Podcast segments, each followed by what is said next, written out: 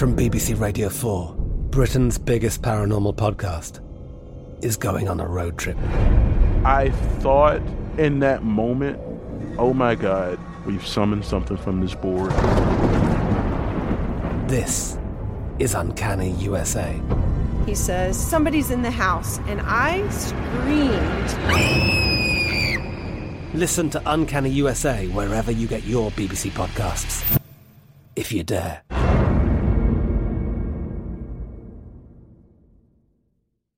This is your moment, your time to shine, your comeback.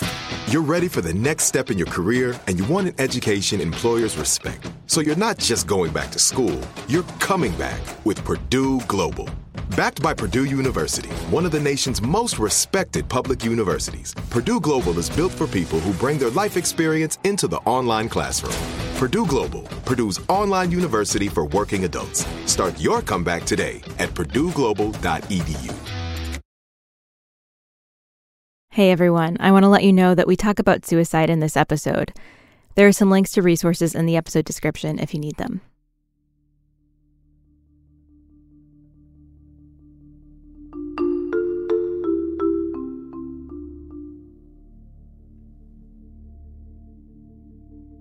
I loved everything about my life. And then I joined this convent to follow God, thinking in my mind that everyone was going to love everyone and it was going to be double what I had at home. And it was completely different. I said, Meet me up on the third floor. And then she came up and I just was crying and saying, I just, I can't do this anymore. So I said to her, um, Can you, I don't know how to get out. Like, how do I get out? From Rococo Punch and iHeartRadio, this is The Turning. I'm Erika Lantz.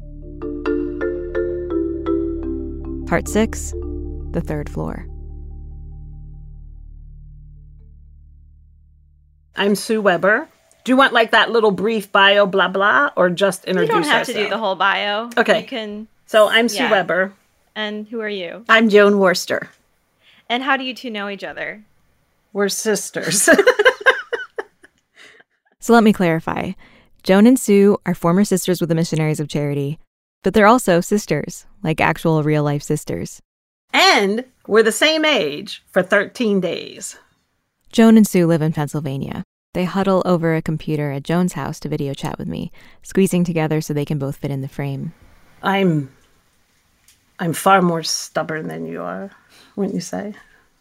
Oh, you're pretty stubborn. all- we're all Yeah, we're all stubborn. It's a family trait. In a positive Um, way. Yeah.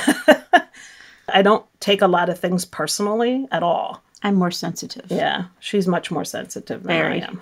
You're super protective too. I am. For people who get hurt. Or by. I seek for justice a lot. That's a commonality. I and I think think that both has to do with the convent, but I've come to seek justice and truth in everything that I do and say. Joan, the younger sister, has a certain gentleness. Sometimes she goes for a while without saying anything. She just listens. Joan says her intimate relationship with God drives everything she does. I was the type of person that was always trying to please God. And then I realized that that he loves us unconditionally and he loves us no matter where we are in life. Sue, the older sister, is bold and open. Short haircut, big personality. Says it like it is. I'm out there. I'm like up for anything. Joan and Sue both joined the MCs. And like every sister, they followed the vow of obedience.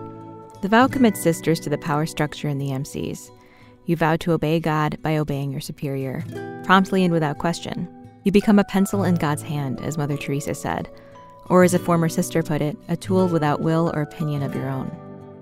That didn't work for Sue and Joan. Their story shows how power works in the order who has power, what happens as a result, and what happens when you push back on it. Sue would grapple with this from above as a superior, Joan from below.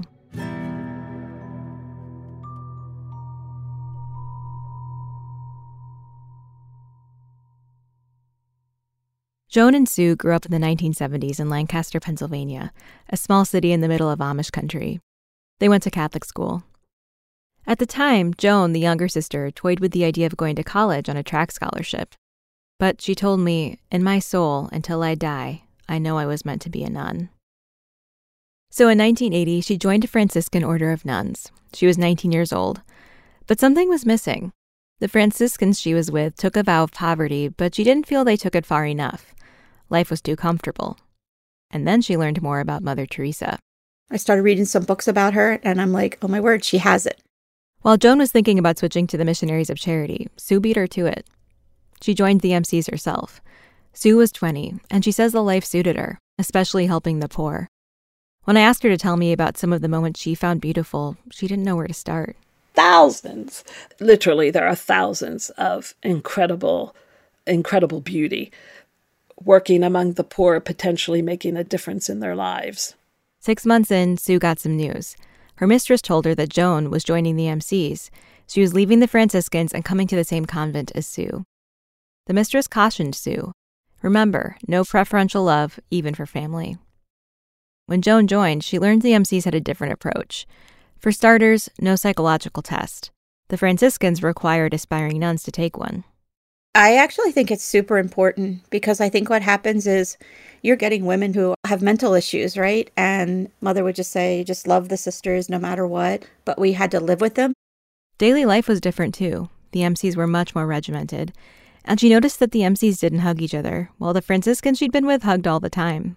Nobody looks at anybody, nobody talks to anybody. It's grand silence. And Joan felt the MCs did poverty right. The poverty was, in my estimation, sensational. Like everything we owned fit in a bucket. I love the simplicity.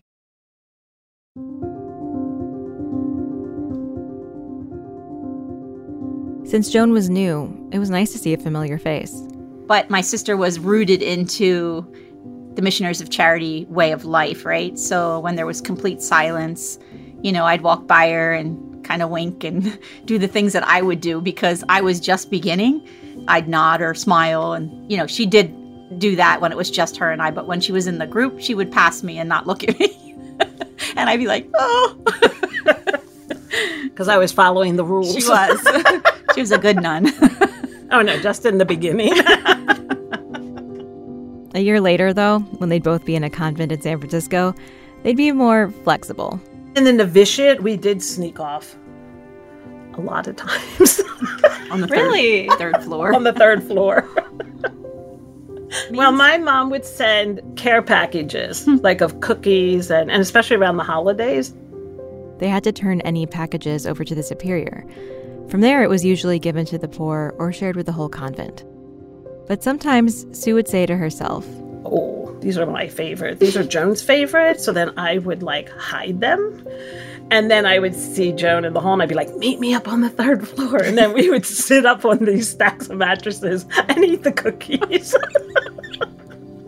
and enjoyed every moment of it. Be worth any penance. that one. But we never got caught. No, we didn't. we were good. You guys have both referred to penance, and I was just wondering when you say penance, are you thinking of the discipline, chains, that kind of thing? You can, you can go first. Go ahead. Okay, uh, so um, I only share with very intimate people, which is like my fellow sisters who left. I don't know if mom even knows, does she? I think she does. Oh, she does. yeah. Okay. Well, she saw your change. That's a question that's she true. asked. So Oh. I had to answer So, the question. so I didn't. It's a bracelet. But here's the thing, and I will make my full confession right here, right now, that I was not faithful to my penances because I thought they were crazy. Joan's group of aspirants learned about the discipline a few months in. So then they said you can go to the bathroom, but I go into the stall and I just I couldn't do it. And I heard the sister next to me who was totally into penances and she was beating herself. I could hear her. I'm thinking, dear God, I'd be yelling, ow, you know? and I thought, okay, I got to do something because they're probably listening to me as I'm listening to them. So I hit the sides of the walls of the toilet and I was just going, you know, hitting the sides instead of hitting myself because I couldn't do it. And then gradually I began to do it. And I, I then didn't have problems with it because I do believe that if you do sacrifice yourself, I can gain grace with myself and I can also help someone else's soul. I believe that. Uh, To this day, I believe that. Soon, Joan took the discipline every day. Then she got the spiked arm chain, which she wore during Mass. I put it on, and you're supposed to fold your hands because then it digs into your arm. And I felt Christ. I felt him as I've never, fe- I mean, I, I felt him.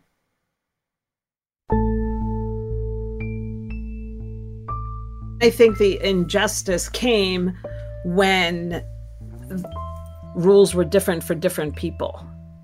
So, for example, one of the rules was you can't go home because we have to live a life of poverty. But then a regional superior who really liked another sister, she got to go home for her parents' funeral. It's it's everybody's at the mercy of whoever has power. Hmm. They become the voice of God for you. That's all they keep saying. I'm the voice For of God for you at this moment, under your vow of obedience, right? No matter what it is. And they use God as the weapon. Mm-hmm. Joan felt that weapon, and this is where her story diverged from Sue's. in New York, I got something in my stomach where I was really, really sick. She was in so much pain she had to crawl down the stairs.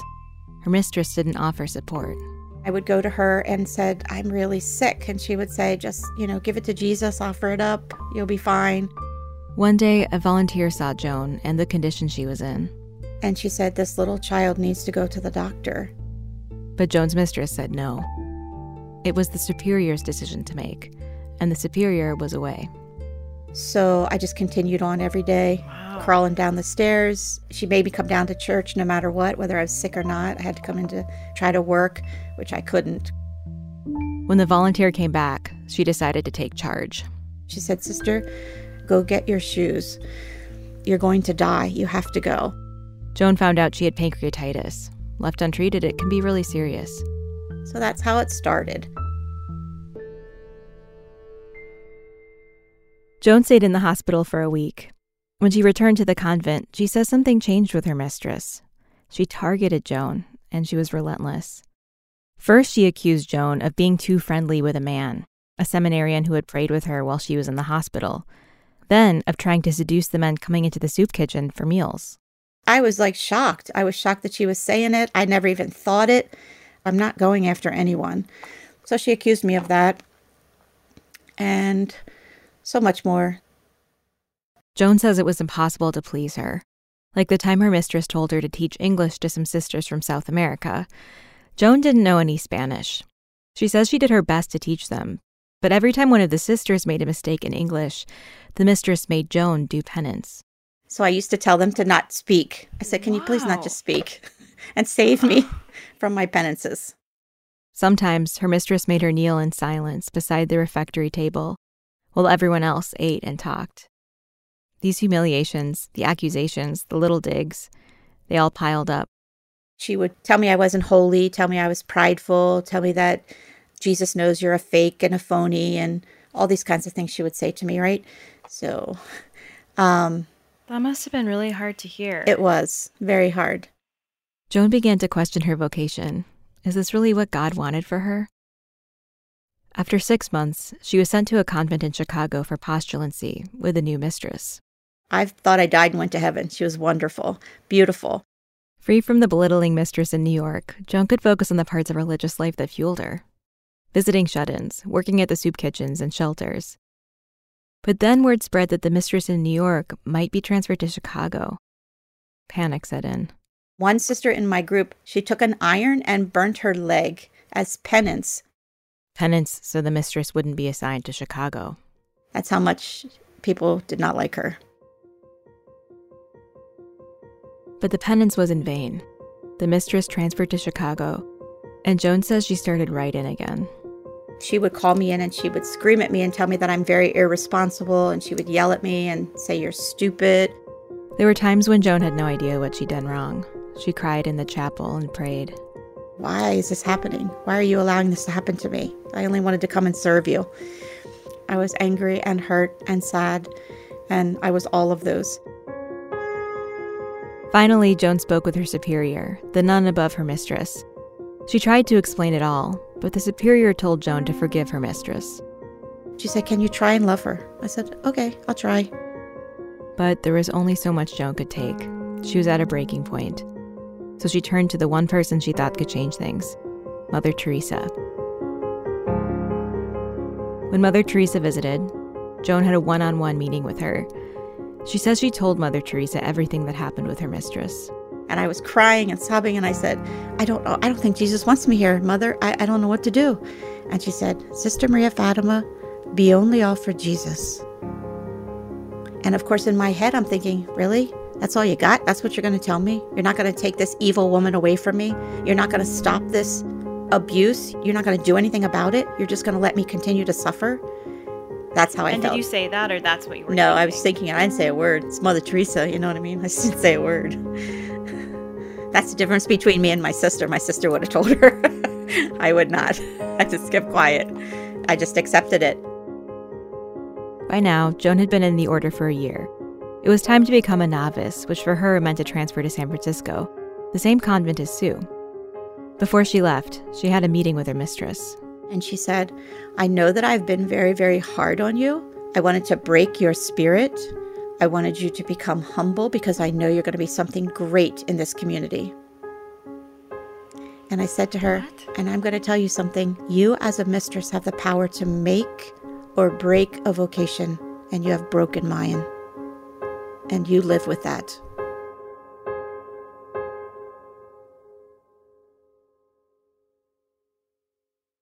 In California, Sue had no idea what her younger sister was going through. Even now that they were in the same convent, they couldn't really talk about it. Joan hung on, but she was fragile. And then she got a package from her mom. It was full of family photos. Pictures of our family reunion. And I think because I was struggling so much there at that moment, that when she sent those pictures, it was a trigger for me. So that day, Joan found her big sister and told her to go to their spot. I said, Meet me up on the third floor. And then she came up and I just was crying and saying, I just, I can't do this anymore. Um, I'm going to get emotional. I know, me too. I'm, I, because we're both going to be crying right here. And so I said to her, um, Can you, I don't know how to get out. Like, how do I get out? You you could tell that she was suffering. Like you could just physically tell she was suffering. And I was super clear if she stayed, it, it would have been so massively unhealthy. And she said, The only way you can get out is if you say that you can't live the celibate life. because every other way, they would talk you into staying. So I went down to the sister and I said, um, I can't live the celibate life. Like every time I go in a tram car, I look at guys. It was all lies. it wasn't true. But I told her that. And she said, if you would have said anything else, I would have asked you to stay. But because you said you can't live the celibate life, I understand that that's a gift from God. And from there, they, it was kind of quick, like call your parents. And I said to meet me and that I was getting on this flight. And then it was all like kind of quietly done, like hush hush, go down and get clothing. At this time, I was super skinny and kind of sickly looking, but I put clothing on and I still felt that I was called. She truly felt called. And then there was no healthy soil for that call to grow. The saddest part for me was that my soul didn't want to leave because I loved the work and I loved the prayer. I loved the whole life, but mentally, I was losing Joan.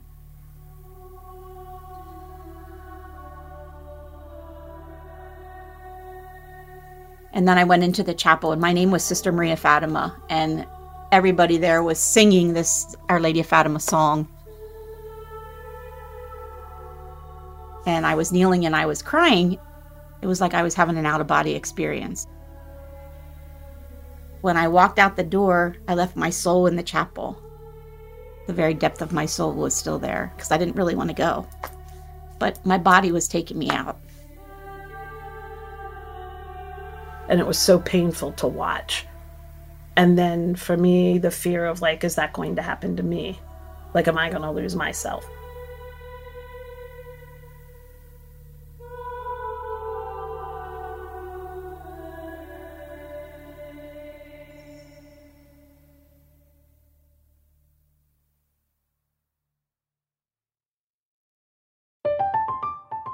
I'm Katya Adler, host of The Global Story.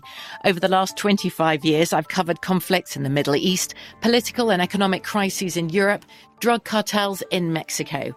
Now I'm covering the stories behind the news all over the world in conversation with those who break it.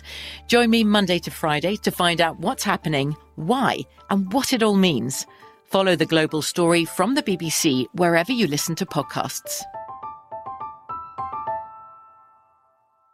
Like many of us, you might think identity theft will never happen to you. But consider this there's a new identity theft victim every three seconds in the U.S. That's over 15 million people by the end of this year, equal to the populations of New York, Los Angeles, and Chicago combined. Even worse, identity theft victims often don't even know they're victims. That's why Lifelock Identity Theft Protection alerts you to identity threats even the ones that don't show up on a credit report, like data breaches, fraudulent bank transactions, loan and credit card applications, and crimes committed in your name. If your identity is stolen, your own dedicated Lifelock US based restoration specialist will work to fix it. Lifelock protects you in ways that you simply can't on your own. Join now and save up to 25% your first year at lifelock.com slash iHeart. That's lifelock.com slash iHeart to save up to 25%. Identity theft protection starts here. Even though Joan left, Sue stayed. She progressed through the ranks of the order, took her first vows, took her final vows. She became a superior, and she stayed in the MCs for over a decade working all over the country in women's shelters and soup kitchens.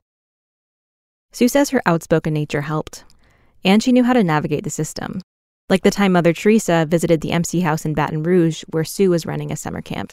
She'd be like, How's it going? And, and I basically lied. I basically said, Oh, it's just really hard because I knew she wouldn't transfer me. Wow. Uh, but if I would have went in and said, "Oh, I love it here," and I probably would have got transferred. you kind of learned the code to continue doing what you wanted. Correct. Because I've definitely Correct. heard from other people, you know, expressing a lot of enthusiasm for something and then getting pulled And off of that yanked. job. Yep. Like, oh, she's enjoying that too much. yes, I think that happened a lot. And I'm super intuitive in that way. So as soon as I know the code, I'm in. Sue had been an MC for about 10 years when she became a superior. She was transferred to the MC AIDS hospice in San Francisco. It was a three story wooden house. The sisters lived on the first floor. So when I first got there, there were six of us total. And there were three that I would say could function and carry out duties well. And there were three that were really struggling. First, she had to learn to manage the house with no training. So you kind of go in blind. You don't kind of go in blind, you go in blind. Just pray and you'll get the grace to do what needs to be done. So she relied on her intuition in the hospice. It was rewarding to care for these men with AIDS who were dying. most of these men were rejected from their families. Like when we tried to reach their families, they didn't want anything to do with it. I mean, that was the early 90s, the stigma was still there. This one young man, Lamont, and he was young, beautiful, funny. We contacted his family. I mean, at this time, he couldn't get up, he couldn't sit up. I mean, he was completely bedridden. And so I said to him, Hey, I have a surprise for you. And then he said, What? And first I just brought his mother. And he just burst into tears, and she burst into tears. And then she came over and held him almost like a child again, like got underneath him and held him and just kept kissing him and telling him how much she loved him. And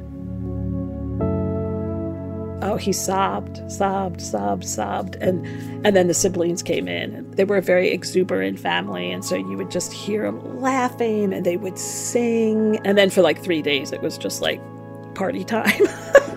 it was so sweet. The mom had put an eight track tape. We had a little tape recorder thing, and she put the eight track tape in and hit the button. This voice and song was unbelievable. It gave me chills. And I said to her, That is so beautiful. And she goes, That's Lamont. He had an exquisite voice. And then he passed away, like like a day after that.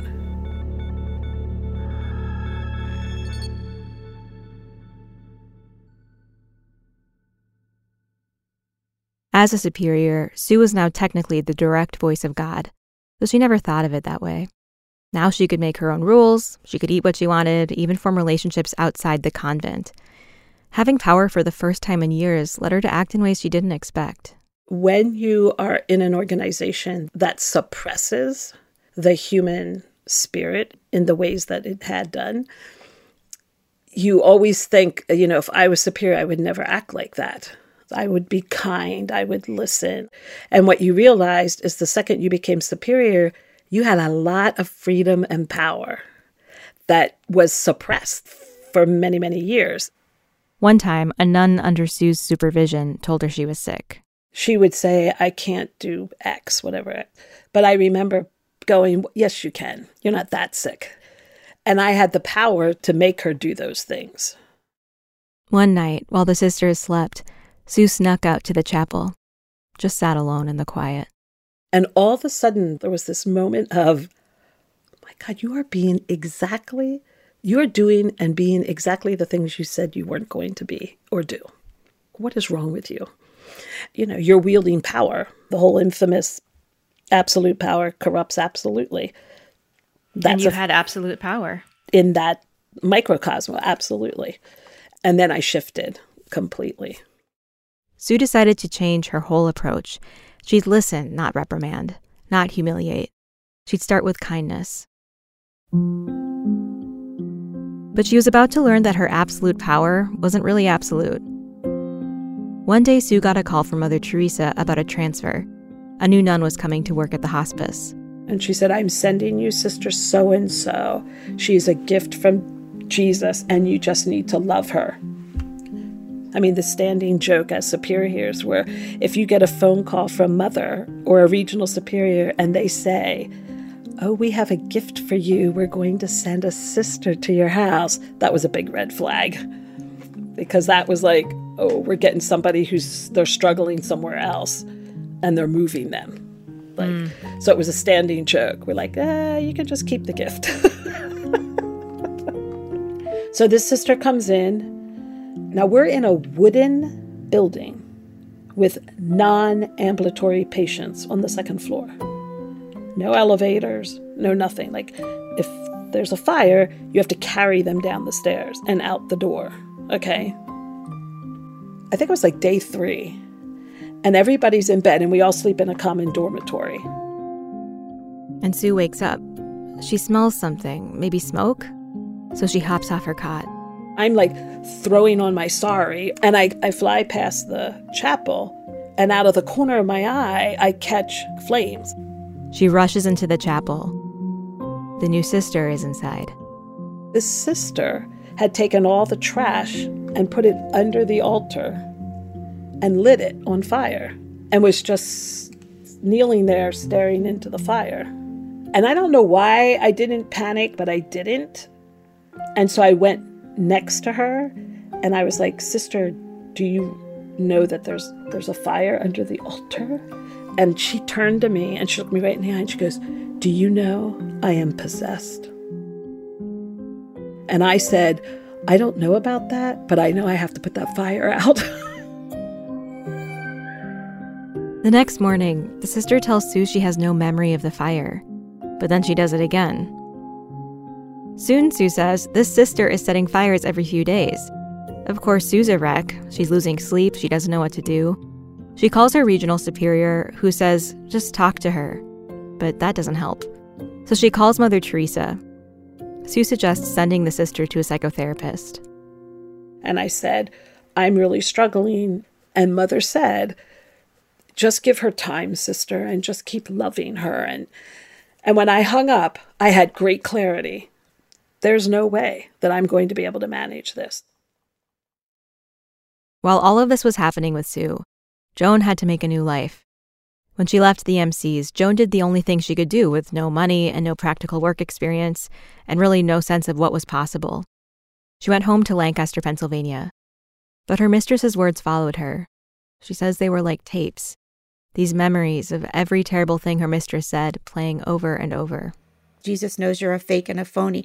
You're stupid, serves you right. Joan still felt called to be a nun. She went to church, but now she felt like an imposter. And then people would come to me and say, You're so holy. I would leave that church and go to another church so that no one would know me. And so I, I could not be noticed. And that's the worst thing that to this day, I don't want to be noticed. There was another tape that played in her head the words of one of her confessors. That's a priest you confess your sins to, or who serves as a spiritual guide. Father Donald McGuire was a Jesuit priest. He was convicted of sexually abusing boys and eventually sentenced in 2009 to 25 years in prison. But before that, he was often assigned as a confessor for MC sisters, including Sue and Joan. Years before he was sentenced, Donald McGuire told Joan something that would haunt her.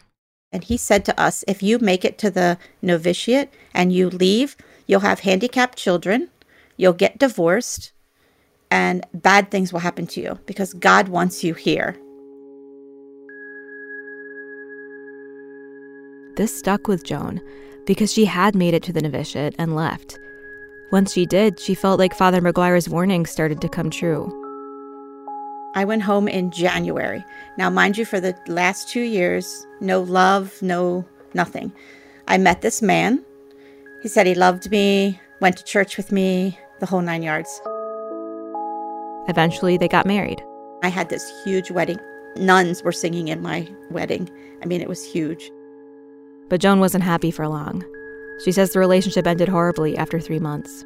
Okay, so now here I am, an ex nun, and a man leaves me, and he said to us, If you leave, you'll get divorced, you'll have handicapped children, and bad things will happen to you.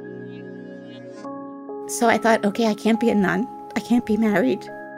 So I went up to uh, this place we have called Pequea Pinnacle. She hiked through the woods up to an overlook on a tall hill near home. She could see water and trees stretched out below. This place was special to Joan. She used to talk to God here. It was where she felt her call to religious life. This time was different. I was going to jump, right? Kill myself because um, God must hate me. So when I went up there, I went to jump and a snake slithered up in front of me. And um, I hate snakes. So I was scared to death, so I ran back to my car and got in my car and then went back home.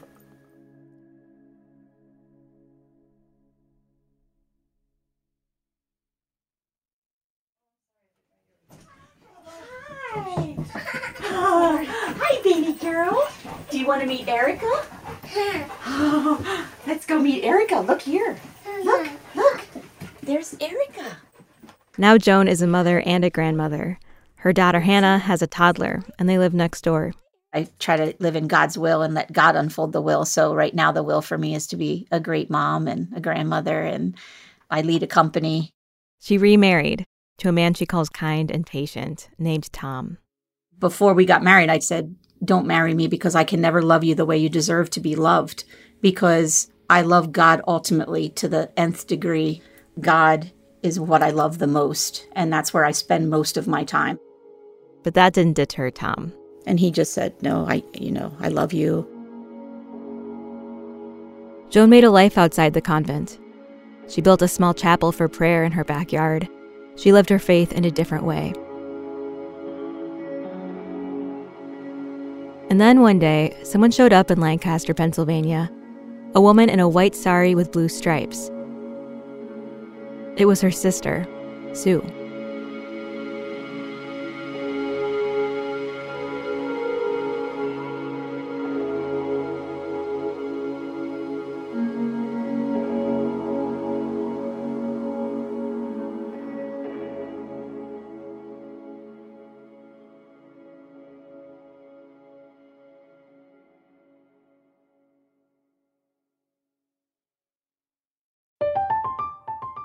Katya Adler, host of The Global Story. Over the last 25 years, I've covered conflicts in the Middle East, political and economic crises in Europe, drug cartels in Mexico. Now I'm covering the stories behind the news all over the world in conversation with those who break it. Join me Monday to Friday to find out what's happening, why, and what it all means. Follow the global story from the BBC wherever you listen to podcasts. Right here, right now. Find your beautiful new floor at Rite Rug Flooring. Choose from thousands of in stock styles, ready for next day installation, and all backed by the right price guarantee. Visit riterug.com. That's R I T E R U G.com today to schedule a free in home estimate or to find a location near you. 24 month financing is available with approved credit. For 90 years, we've been right here, right now. Rite Rug Flooring. In the years before Sue Weber returned to Pennsylvania, her time as a superior had brought her a step deeper into the organization. It also gave her a new vantage point. When I became superior and I had more time to think, that opened the door to really question a lot of things. She already had a growing list of concerns about the missionaries of charity, like how sisters were treated and how sisters in leadership roles used their authority. So you have sisters who were amazing and, in my opinion, didn't even wield power. And then you had sisters who wield it to the nth degree, you know. Everybody's at the mercy of whoever has power.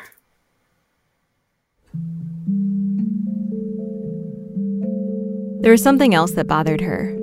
She thinks Mother Teresa founded this order based on what worked for Mother Teresa. She got to follow her calling. She founded her own order. She established the rules. The Missionaries of Charity was an extension of her personality and drive. But the way Sue saw it, the sisters inside this order couldn't follow their own calling. Just obey, just follow assignments regardless of feeling. Sue says this one size fits all doesn't work, especially for a group of women from around the world. One former sister told me a convent she was in had something like 27 nationalities all living together. It sometimes led to language and cultural issues. Sue tried to explain that to Mother Teresa. Trying to get her to understand that everybody is not the same. Hmm. Like, everybody's coming in,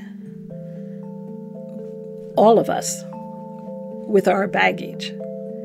And in her mind, the second you crossed over the threshold to the order, all of that disappears, or it should disappear.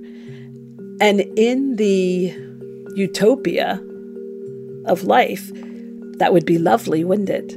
Like, right. Everybody just goes in and then we all just love each other. Instead, Sue saw sisters struggle. They were tired and stressed and grappled with language barriers. Some needed psychological care. And no one seemed to fix the problems.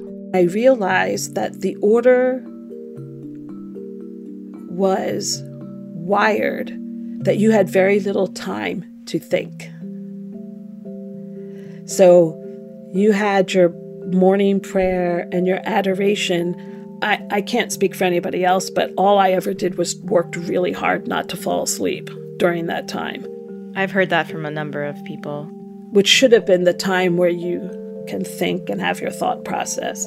If you're in a bad relationship, if you all your energy is in the bad relationship, you don't have the capacity to look at it through another lens.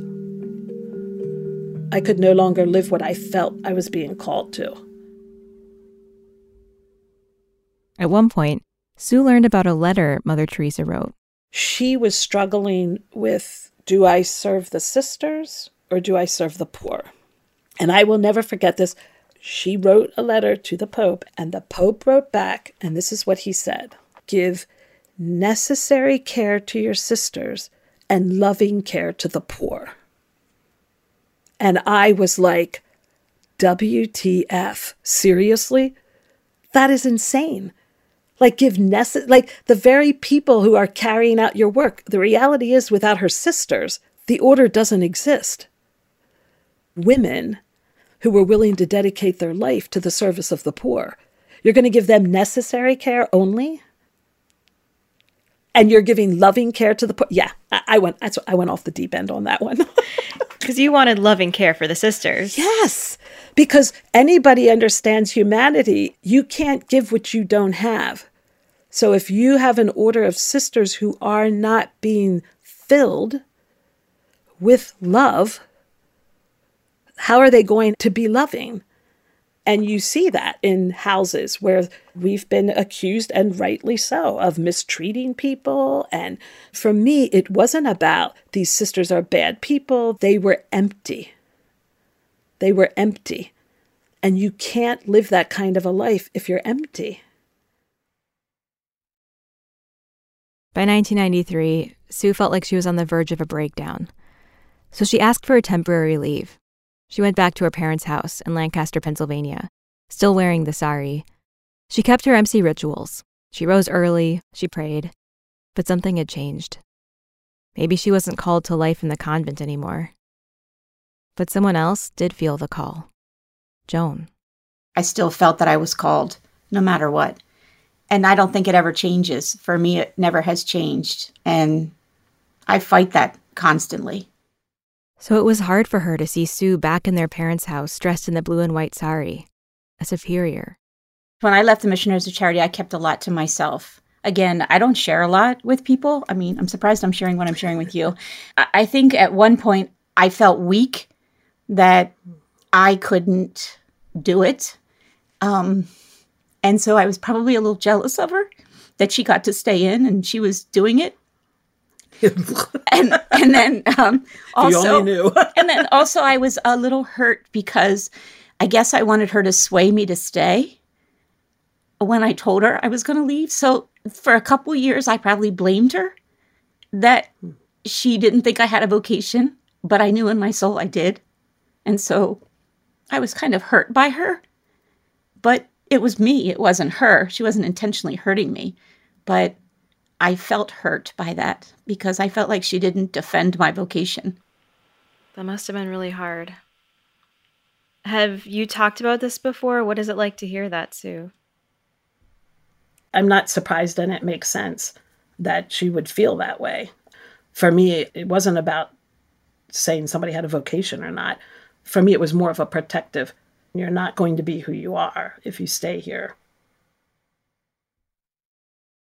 After nine months in Lancaster, the reasons for Sue to leave began to outweigh her desire to stay. She stopped wearing the sari. She wasn't going back. I was recognizing that I was no longer true to myself, and I, that I couldn't be true to myself if I stayed in there. Mother Teresa asked her for a meeting in Harlem, one last attempt to change Sue's mind. Joan drove her there, and the two of them walked into the convent together. There was a woman who made sure nobody saw me, snuck me into a parlor. And then, when all the sisters had gone to the chapel, she snuck me from the parlor to where Mother's room was. Mother had her head down. I knelt down to get her blessing, and she blessed me. And then I sat on the chair, and then she immediately was like, you need to come back. This is where God's calling you. Mother Mary wants you here. Mother Teresa, she had all her little axioms. She had all her little snippets that were exactly the same every single time you went to the table. So I felt like I was not being heard. I wanted to be heard. And finally, I said, Mother, I, I don't know if I want to come back. I said, things would have to really change for me. She said, You need to come back Sister Kiera is in Russia. She converted this many people to Catholicism. And that just made me like rear up. And I looked her right in the eye and I said, Yes. And you have over 3,000 women religious dying in your community. At this point, Sue was yelling. Joan could hear it from the next room. And then she kind of sat back, pulled up. And then I really felt like I was being heard. But by then, it didn't matter. Nothing Mother Teresa could say would change Sue's mind. She left.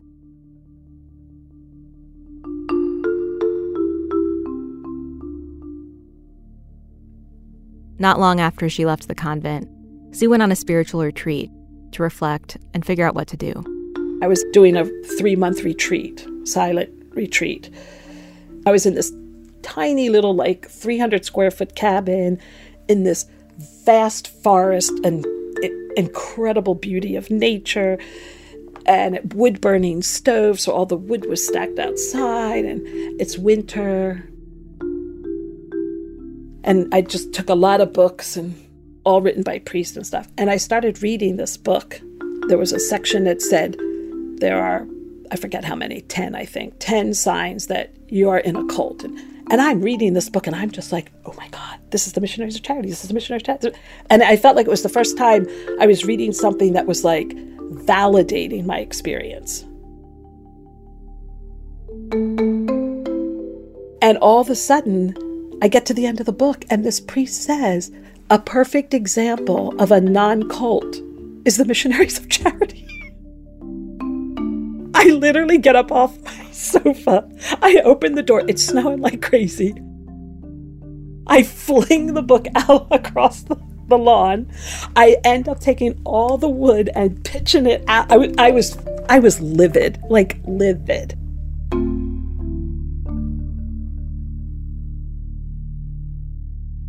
I was like, this is ridiculous. So I go back out in the snow looking for the book that I threw out. I find it, I bring the book back in, and I sit down and proceed to write this man a letter and basically say, for you to have made a statement like that, never having lived in that order, is not only dangerous, it is untruthful.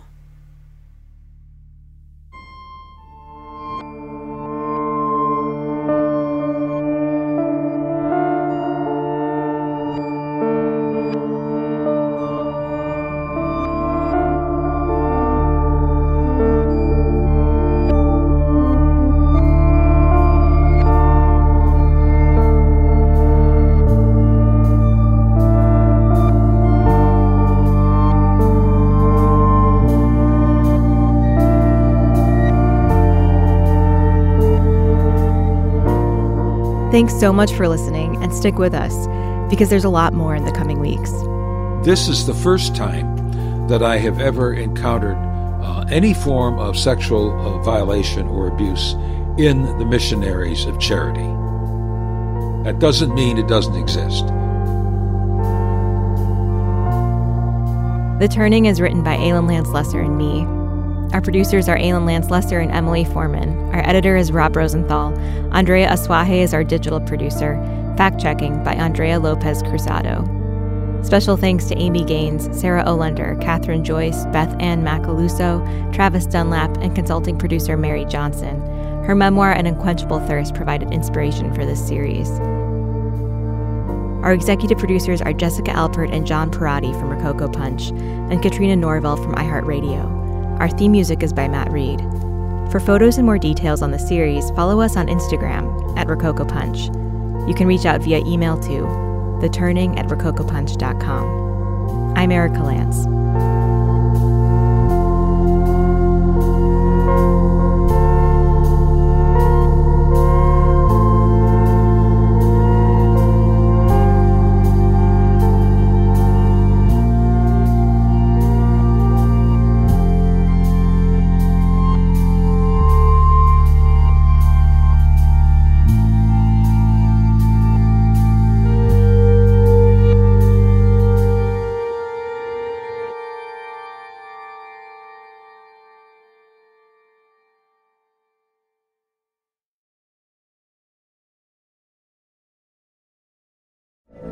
From BBC Radio 4, Britain's biggest paranormal podcast is going on a road trip. I thought in that moment, oh my God, we've summoned something from this board. This is Uncanny USA. He says, Somebody's in the house, and I screamed. Listen to Uncanny USA wherever you get your BBC podcasts, if you dare.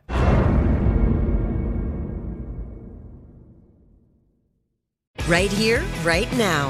Find your beautiful new floor at Rite Rug Flooring.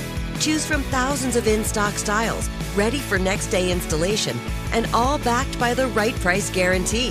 Visit riterug.com. That's R I T E R U G.com today to schedule a free in home estimate or to find a location near you. 24 month financing is available with approved credit. For 90 years, we've been right here, right now. Rite Rug Flooring.